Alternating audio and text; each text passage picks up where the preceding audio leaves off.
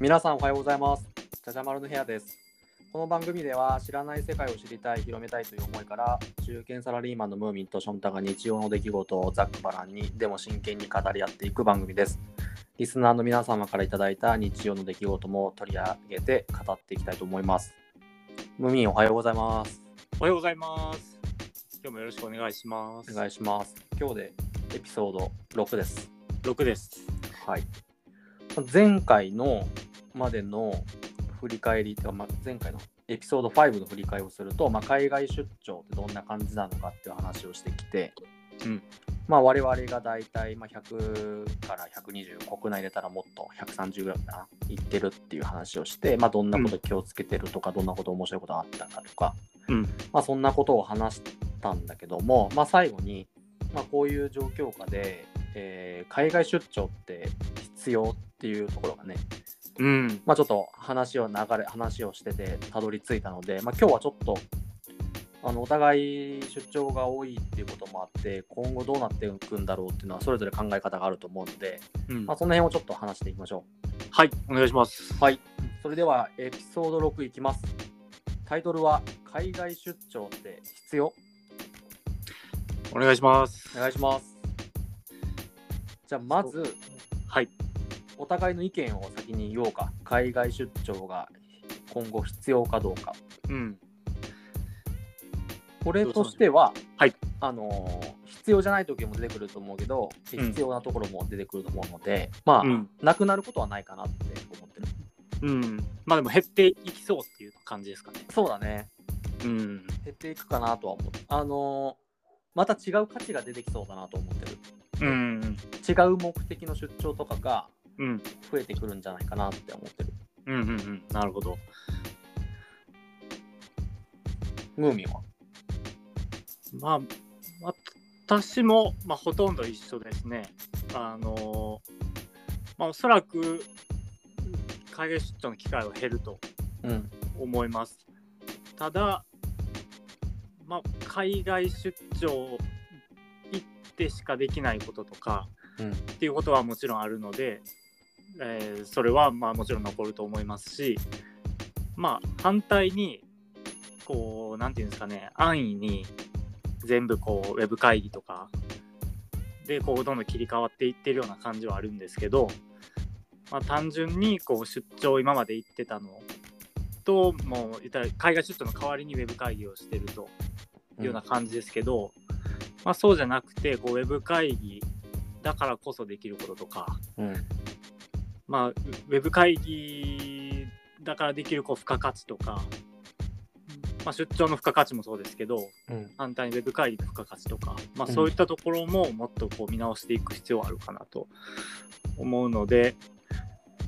まあ、海外出張は必要ですと。うん。けど行かない場合ももうちょっとこう考えた方がいいんじゃないかうんというのとこを話したいなと思いますね。うんうん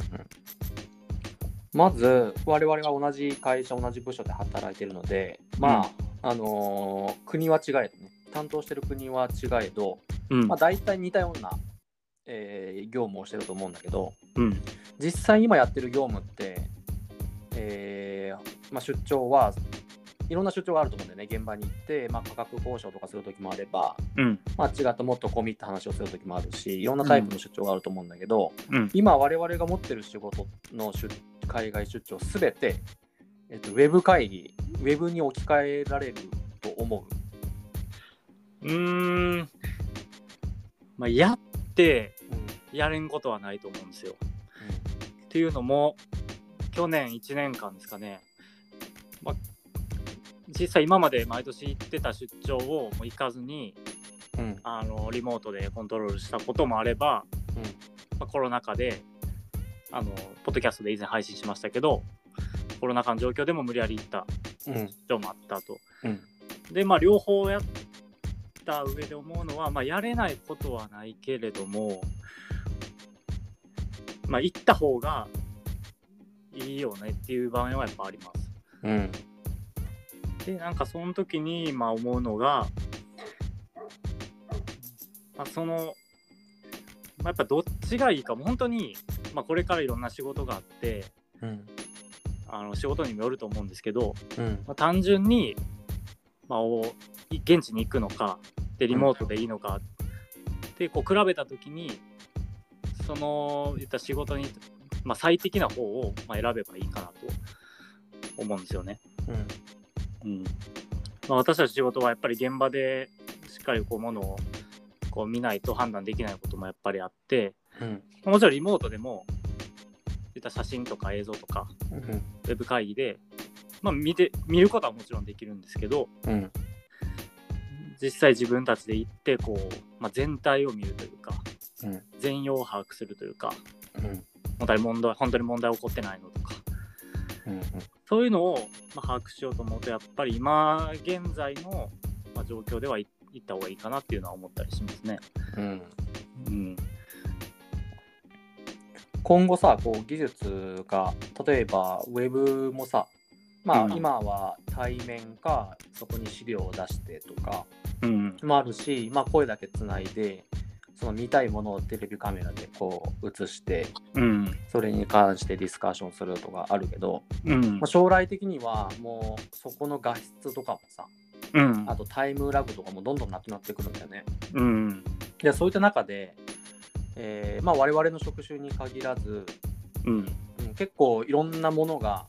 えー、とオンラインで、まあ、出張に行かずに、うんえーできてくるんじゃないかなっていうふうに気はしててむしろ、うんもうそのカメラとかをつなぐ以前にもう向こうがそのデータ収集とかもしてしまって我々が欲しい。うんそれがこうねあのメールとかで送られてきて、まあ、数値化じゃないけどうんそういうものも、えー増えてくるかもしれないよね。うん言ったらまあいつも出張行ってた理由にもよると思うんですけどうん例えば営業でもう向こうのまあ言ったらクライアントがうんもう長年関係を構築してるとっうんていう場合はでもある程度信用ができるとうんなった場合はもう、まあ、正直もう行かなくてもいいかなとは思うんですよ。うんとか我々の、ね、生産管理の仕事でもうん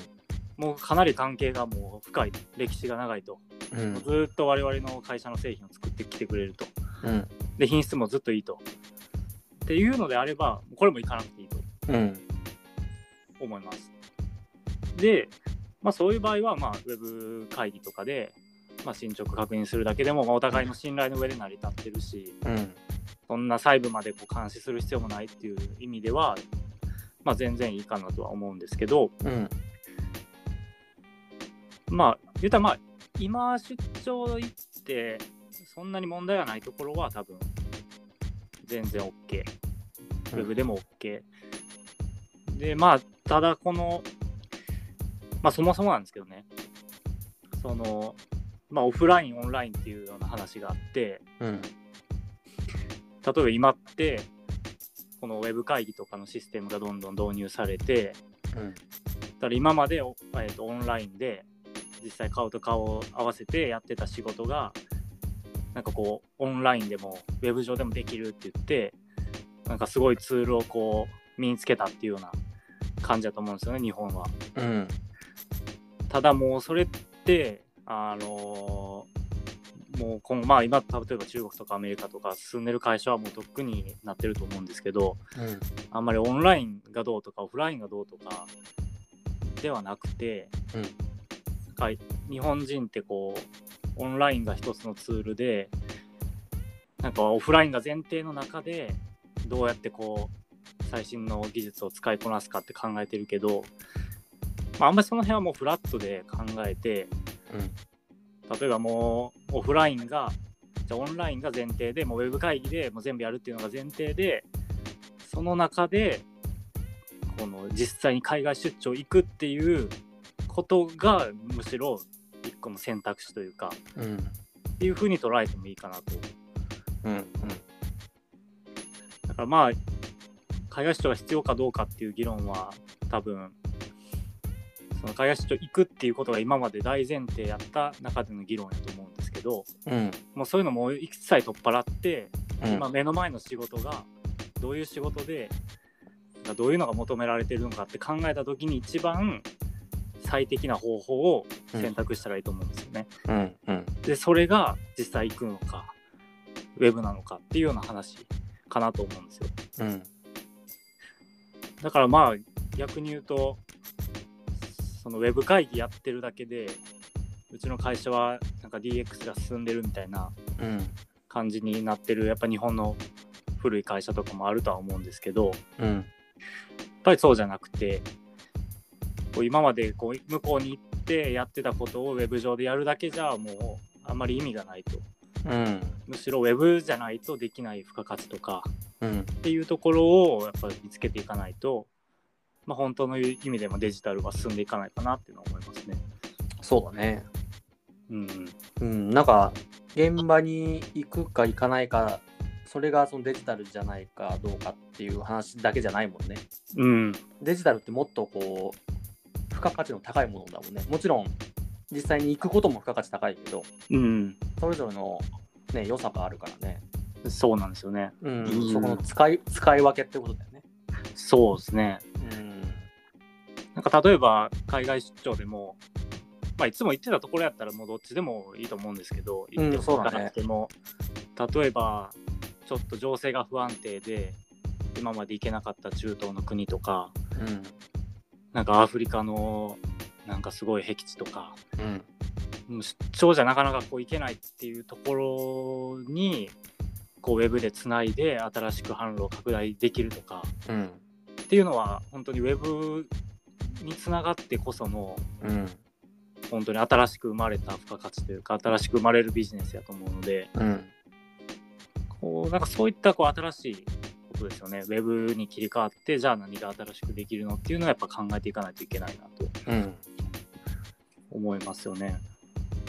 なんか我々もさ仕事をしてて、まあ、そうんのコロナ禍の前だけど、うん、まあ、そのやっぱり現場に行ってとかさ、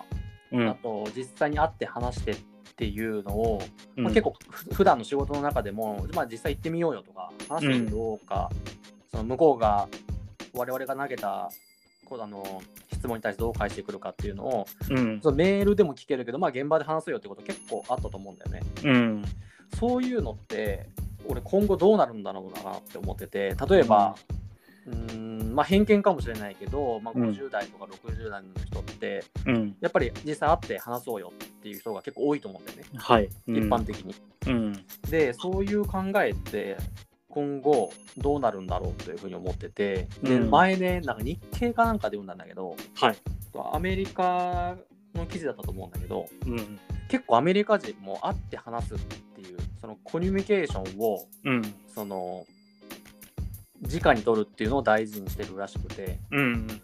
こんだけ、えー、とオンラインでできることが増えてきてもやっぱりその現場で会って話すっていう、ひなんていうのか人の雰囲気とかうんしかもアメリカってその記事に書いてあったのはその個性を結構大事にするじゃん。うんなんかそれ就活生がなんか例えに挙げられたんだけどもうスーツ日本みたいにオールブラックじゃないしうんみんなこう個性を出してあの、自分を理解してもらおうとしてるっていうところがあってうんそれはやっぱりその話し方とか佇まいっていうのがあるからやうんっぱりそれはどうしてもアメリカの文化としてはやっぱり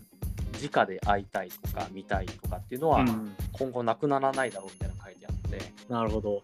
そうなんか結構俺日本人の考え方なのかなっていうのは実際に会うとかうん人となりを見るとか雰囲気を見るで結構あれなんだなと思って日本以外でもまあアメリカの例だけどあそういう考えの人いるんだなって思って。なるほどうんうん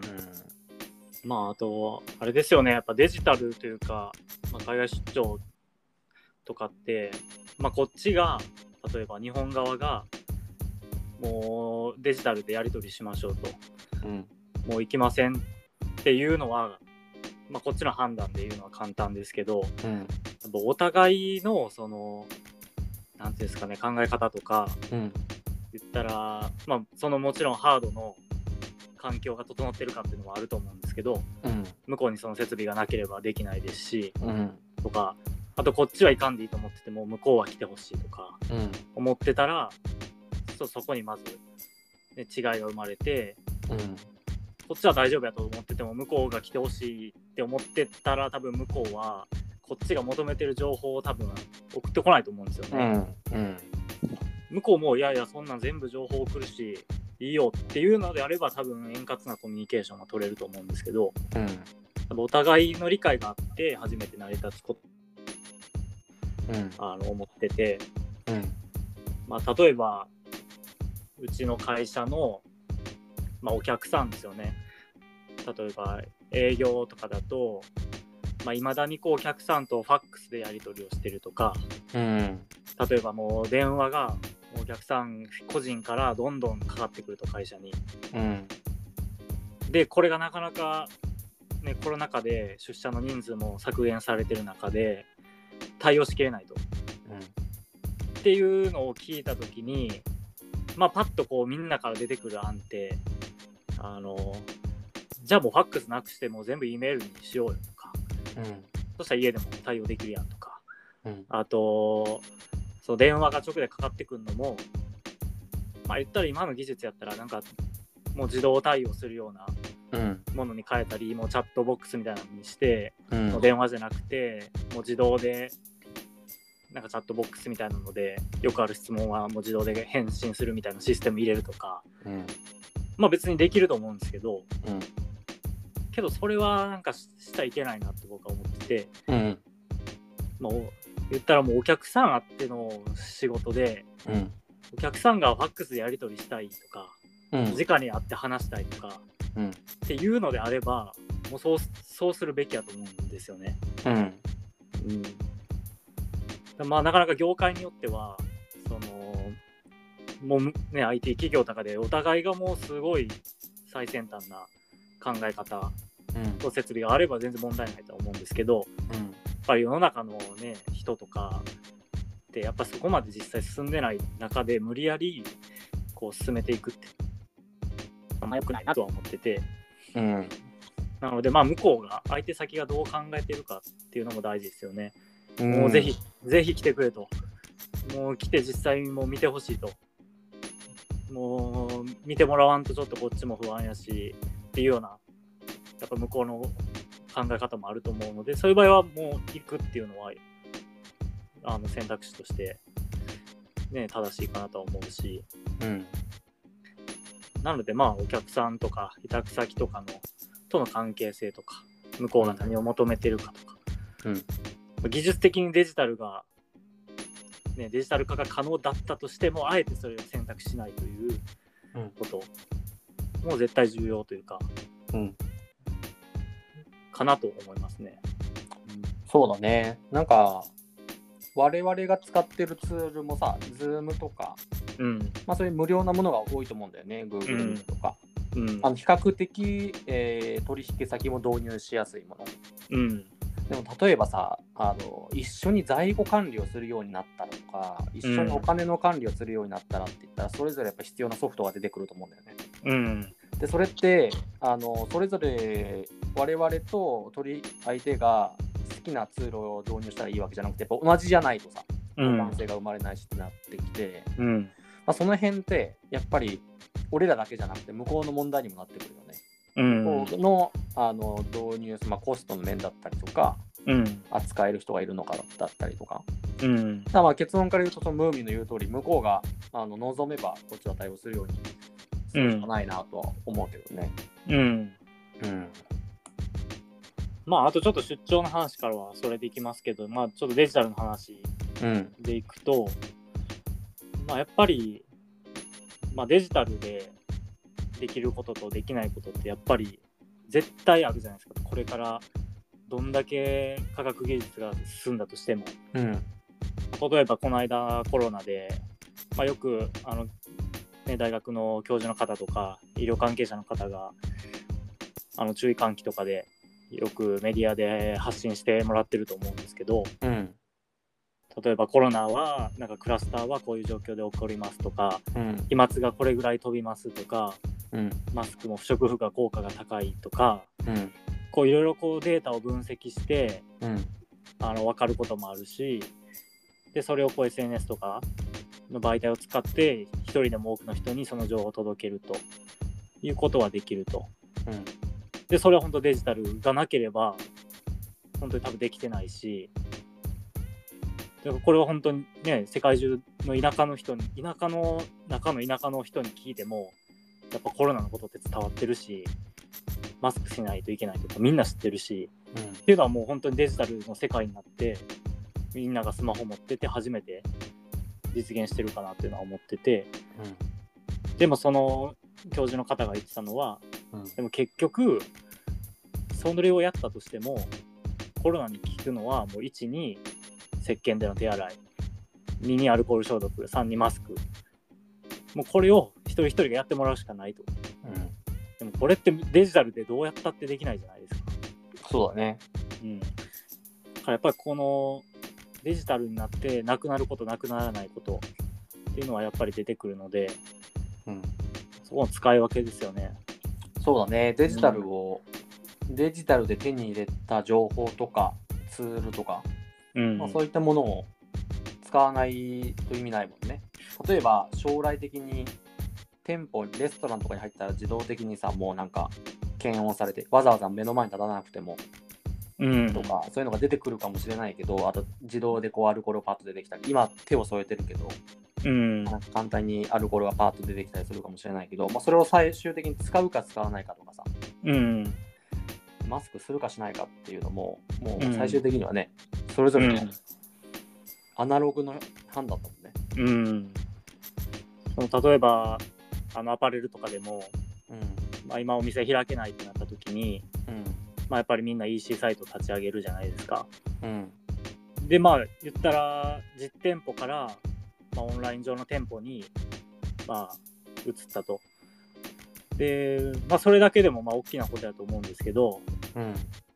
でもやっぱり皆さん、ね、考えてやってらっしゃるのはやっぱりオンラインになったからオンライン上に店を移動させただけじゃなくてうん。オンライン上に店を移動させたからこそできることってなんだろうっていううん。ところで例えば皆さんインスタライブとかでこう発信しながらこのアイテムに合うコーディネートはこれですとかうん。この身長の人だったらちょっと着丈長いかなとかうん。ちょっとこの白は透けるから下になんかキャミソールでも着た方がいいですよとかあこう細かい情報コーディネートの情報とあ。あかんなことになってんだ。あとうんあと、服の選択の仕方とか管理の仕方とかはいはいはい。でもそういうことって実店舗じゃ今まで一人一人のお客さんに対してそんな説明できなかったじゃないですか、ん。たまにこう話しながらそういう話にはなるとは思うんですけどやっうん。ぱデジタルになったことによってもう世界中全員がお客さんになってうん。全員に対してそういったなんていうんですかね徹底したサービスが届けられる、だからここでだからそういうことしなくて普通に店開いてるだけやったらオンライン上で、多分一緒なんですよ、それはデジタル化じゃなくてただオンラインに場所を移しただけでうん。だからそこでやっぱりこう考えてうん。付加価値をデジタルの付加価値をつけてビジネスやってる人はやっぱりすごいし成功してるなとは思いますよね。うん。うんそうだね。なんかそんなことになってるんだね。知らなかったな。まあ、あとは、一昨日ぐらい YouTube で出てたうん。あの日経新聞、日経電子版とあのテレ東のコラボの YouTube ライブを見てて、うん。その日経電子版がどうやって作られてるかっていう舞台裏がこうにカメラが入ってうん。あの取材してるやつがあったんですけど、うん。まあ、あれも本当に今まで紙で読んでたやつを、まあ、スマホで読めるようになりましたっていうようなものじゃなくて日経電子版っていうのはうん。そのもうリアルタイムでどの記事が何人に読まれてるかっていうのがもう5分おきにずっとこう事務所にあるモニターに出ててうん。でその各記事がこう最後までこうスクロールされて読まれたのかうん。あとどこでこう読むのをやめられたとかその読量率っていう指標なんですけど、うんっていうのも分かったりとかそのどの記事がどんだけ SNS でシェアされたとかあのどのウェブサイトから流入してきたとかまあなんかどんな検索ワードをみんな検索しててとかそうだね。なんか年代別とか、そういうのも出てそうだね。そうですね年代も出てるしうんその地域も出てるしうん。だからあれは本当にでそれをそのデータを用いてあこの記事受けたなとかこの記事なんで途中で読むのやめられてるんだろうとかうんそういうのをまた何自社製品にフィードバックする、まあ、今回の場合だったらより記事を書くためにフィードバックしてより記事をまたこう掲載できるとうんっていうのでどんどんコンテンツの質が上がっていってそうなるとまた読者が増えていくとそしたらもっとデータが集まってさらにコンテンツの質が上がるってこのいいループを回せるなっていう、そうだねデータ収集はうんやっぱりあれだねうんデジタル化のところの大きなメリットだよね。うん、だってこう新紙の新聞届けてた時って、うん、まあ、もちろんどういう家に届けてたっていうのは多分年齢層と住所ぐらいは分かると思うんですけど、うん、実際それが全く読まれてなくてどんどんこう放置されてってるのかうん、 4人家族のお父さんだけが読んでるのか子供も読んでるのかもわからないしうん、その全部ある記事の中でそのお父さんは政治のとこだけ読んでてうんお母さんはテレビ欄だけ見ててとか、うんそうわからないですかどうやって活用されてるかうん、だから一方的にこっちがいい記事だって思ったことを掲載してたところをそれがもう完全にわかるようになったと。うん、でこれが本当に神を電子化しただけじゃない新たな価値観を生んでるなと思ってうん、そうこれがやっぱりデジタル化の必要性というかうん、だからまあ海外出張に話戻すと、まあ、行くにしても、まあ、の行かないにしてもその,、まあ、その場で最適な方法をまあ選択するっていうことと、うんまあ、ウェブを選択した場合今まで出張先でやってたことと同じことをウェブ上でやってても、まあ、しょうがなくてウェブ上だからできることっていうのをやっぱり考えてや,、やるっていうのは重要やなと思ってます。うん、まあ価値をいくつ生み出せるかだよね。うん、うん、なその海外出張行かずに、えーデジタルでテレビつないで例えば現場を見てっていうそれだけだったら、まあ、出張行くのと行かないのとそのコスト面の効果がも,、もちろんあると思うけど、うんまあ、そこからまたいくつねうメんリットというか付加価値を上げられるかだよね。そうですね本当にね、同じことしてたら、出張経費が削減できるぐらいですよね。だよね。まあまうあ、んそれはもちろん大事で、うん。そういうふうに、ね、ウェブに切り替えるべき出張も多分世の中にはいくらでもあると思うので、うん。まずそこからやって、まあ、同時進行でもっとこう付加価値うんをやっぱ探っていくっていうのはもう絶対必要ですよね。うん、なその辺であれかなそれぞれの、まあ、我々の場合だったら国とかを担当してるけどうん。そこでこう個人の力量というかさ、うん。まあ、もう大きく見れば会社の力量になってくるけど、うん。まあ、うちはデジタルでこういう付加価値をつけてますみたいなねうん。もしかしたら取引先も、ね、我々の会社がデジタルの付加価値が低ければ他を選ぶかもしれないもんね。うん。その可能性ありますよね。うん、でっていう意味ではこう見られる部分が多くなってくるのかもしれないね、評価される部分が、うん。確かにそうかもねうん。なんかさ日経新聞俺もあの電子版で読んでんだけど、はい、なんか俺今の話を聞いて思い出したのが、うん。えー、と俺が入社1年目の時にうん。えーっとね当時あまだあの初期の iPhone だったんだけどうん。あれでなんか無料キャンペーンで俺日経を読んでたのねはいはい。で、ちょっとうろ覚えなんだけど、うん。確か、あのーその時って、あの新聞のあの書面うんをデジタルにするんじゃなくて、記事を、こう、なんか目次みたいになって、その記事を選んで読むみたいな感じだったよ、うん要するに、実際の新聞を紙でもらってる人は、こう、机の上に広げて、うん全体をオーバービューを見れるんじゃなくて、うん電子版だと、その一つの記事しか見れない、他の記事が目に入ってこないっていうような、うんスタイルだったんだよね。うんうん確かに。で、なんか俺が上司とその日経新聞の話をしてるときに、うんあの電子版って、その他の記事が同時に目に入ってこないだろうって、俺、わしはあれが嫌なんやって言ってたんだよ。うんうんなんかその新聞を開けたときに、どうでもいい記事をが目に入って、意外と面白かったりするみたいな。うんで、あまあそういう人もいるんだなとか思ってたんやけど、でそうんれからもう本当に数ヶ月後には、うんもうその新聞の書面を見た目がそのままデジタルになって、うんうんまああの拡大とかしながら見れるようになっうんただと思うんだよね。うんだからその時にはこうやってなんていうのかな今デジタルじゃない人をデジタルの方に、うんあの囲い込んでいくっていうか誘っていくんだなっていうのをすごい身に染みて感じた覚えがあるな。うんまあ、やっぱりこの世の中の不満とかうん、をこの製品にフィードバックするスピードがすごい上がってるなと思って、うん、多分同じような考えの人がいたんだろうね。うん、新聞の読み方って多分紙で出してたらわからないけど実際紙とデジタルの、えー両方の選択肢を人が人が与えられるとうん多分それぞれの良さとかをみんなうん感じていくんだろうね。うんまあそうですねでもどうなんかな、まあ、新聞で言うと朝刊夕刊しかなかった時ってまあいいんですけど世の中って常にこうニュースが溢れててうんこんな2回しか情報発信する場がないってもう多分遅すぎると思うんですよね。うんうんうんまあ、ただでさえ日本語化された記事はもう遅いって言われててうん英語で情報取りに行かないといけないとかうん言われてる中で、ね、そのスピード感っていう面でもちょっと紙は厳しいかなっていう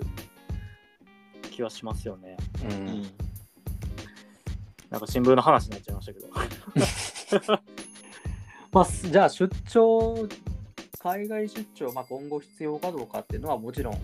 必要っていうところで、まあ、オンラインだろうがオフオフラインだろうが、まあ、それは我々の都合だけではなくて相手も巻き込んでうん、選択していくっていうことと、うん、まあ、大事なのはオフだろうがオンラだろうが、まあ、また付加価値っていうのは絶対にそれぞれがあることだからうん、それを大事にする、うんデジタルの場合はその付加価値が増えやすい、まあ、うん付加しやすいってことだよね、うん。どううまくまとめられたいや、今の素晴らしかったですね。素晴らし新かっ聞の見出しのようや。た 他の記事に目いかなかった 意味いかなかっいらなかった。 なんか他の会社がどんな、まあ、日経新聞とか読んでるともう凄まじい勢いでいろんな会社がいろんな取り組みでデジタルに進んでるよね。た。うん。いや、本当にそうですよね。うんいやまあ今後もそういうのはニュースは見ていこうか。ーそうですね。はい。はい、そんな感じで今日は終わりにしようか。はい、終わりにしましょう。はーい。ありがとうございました。ありがとうございました。